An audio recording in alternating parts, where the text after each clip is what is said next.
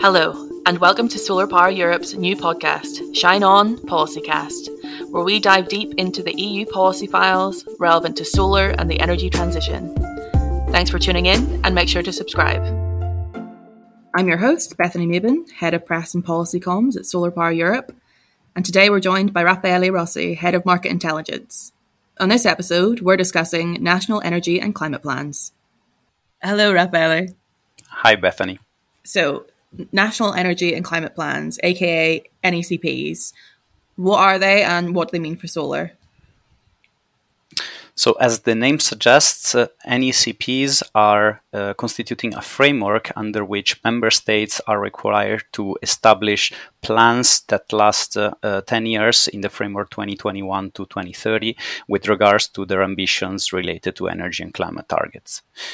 The NECP framework was initially introduced in 2018 when member states had to uh, draft their energy and climate plans for the period 2021 to 2030. And this framework includes a revision rounds of these plans, uh, which is taking place in 2023 this is therefore an opportunity for member states to adjust and improve their plans. Uh, with the increase of the climate ambitions towards 2030, this has become therefore a very important activity uh, as an opportunity to increase uh, member state ambition in energy and climate objectives.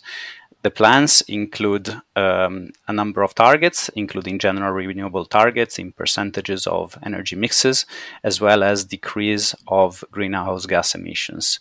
And in some instances, they also include a breakdown by technology. So, in most cases, we know what is uh, expected to be reached in terms of installed capacity for solar energy.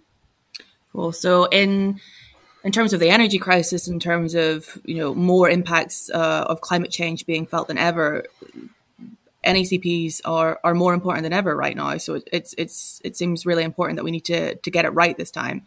Um, so that said, I mean, what are the current targets for solar, and and what sort of ambition level are we looking at right now? Right. I think it's important to um, explain in the beginning that when the NECPs were drafted in 2018 and 2019, the EU solar sector was very different from what we have today. Um, as an example, in 2018, only uh, 8 gigawatts of solar capacity were installed across the whole European Union, with only a couple of member states ex- exceeding 1 gigawatt of annual installations whereby today the situation has uh, drastically changed uh, and the solar sector has experienced a solar renaissance uh, and is also now a cornerstone of the EU climate and energy strategy more than ever. As a result, the market is five times bigger than it was in 2018, and the gigawatt scale markets are not two, but rather 10. So it's no surprise that if we look back at the targets that were set in 2018 and 2019, they look very unambitious um, we carried out an analysis when the NECPs were initially published and calculated that the aggregate solar target communicated by the 27 member states uh, amounts to 335 gigawatts by 2030. Now, this number, let's put it into perspective with the renewed ambition from the European Commission uh, under the Repower EU strategy, where a target of 700 gigawatts DC has been put. So uh, the current aggregate NECP targets is less than half of what the Commission intends to reach by that year. So right now they're they're out of date. The targets they're quite un- unambitious. We're looking at half the level of ambition that we're seeing at a European level. I mean, are, are there an example of, of, a, of member states that are really outstripping ambition? Yes, there are many examples like that. Uh, all in all, uh, 21 EU member states will have already reached their 2030 PVE goals no later than 2025, and the remaining six member states will do no, so no later than 2027. Um, there are several examples I could take. Um, one country could be Poland, uh, Belgium as well, uh, the country where our association is based, uh, was aiming for 8 gigawatts of solar power by 2030, and by the end of last year had already installed 7.9. So probably by now already hit their target. So the market is really booming, and you know last year we had 41 gigawatts installed. That's twice as much that we saw in 2021. So why don't we just let the market do its thing? Why does ambition matter? Why do we need these plans in the first place?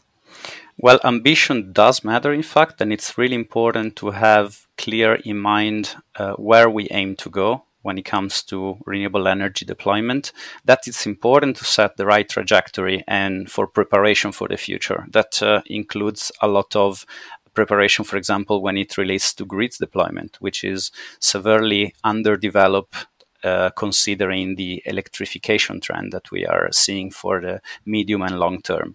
That also includes um, preparing supply chains to uh, the uh, upscale of solar capacity. It's also an opportunity, but potentially also a challenge when it comes to workers' availability and therefore the creation of adequate skills to prepare countries to uh, the upscale of their solar capacities, and ultimately also investor signals. Uh, setting targets well ahead and targets that are at the right level of ambition brings uh, signals to the investment environment and uh, gives certainty to investor, which is something extremely important. So we need the targets to set the trajectory for the future, and we need to know what we need for grid connections, the amount of workers for the amount of solar we need, and to make sure that we we have the actual solar that we need and that our supply chains are are resilient and and can give us the actual panels, inverters, um, and and all the elements um, that we need for solar installations. So then, what are the next steps? And you mentioned that we're on this framework of a timeline for the NECPs, um, but what are the next next moments in our diary? Yes, indeed. European countries are currently revising their plans, and by mid March, they need to send progress reports to the European Commission for a first evaluation. And finally, uh, they need to send draft plans by the end of June this year. The whole process is set to uh, be finished by uh, end of June 2024 after uh, formalization and publication of the final reports will be done it's important also to acknowledge that the NECPs include actions that member states intend to do to enable higher renewable energy and climate performance, and in our previous analysis of NECPs, we have seen that there are some good practices out there, but also less comprehensive and less good practices, uh, actions included in the NECPs. Therefore, it will be fundamental that these aspects are also addressed when revising the plan. So, not only revised ambition in the energy and climate plans is what we are looking for, but also overall uh, increase of the quality of the plans. Okay, so the next six months or next five months will be um, fairly decisive in setting the trajectory not only of the ambition but exactly how we get there and and, and reach the 750 gigawatts um, that we're looking at at EU level and how that's going to break down at member state level. So mid March, June 2023, and then bringing it back around to to final updated plans by June 2024. Thanks, Raffaele, for your insights. Thanks to you. Have a nice day. And for those listening, you can find more information in our latest EU Market Outlook, available to download from our website, solarpowereurope.org. Thanks for listening to Shine On Policycast. We love to hear your feedback, so do get in touch.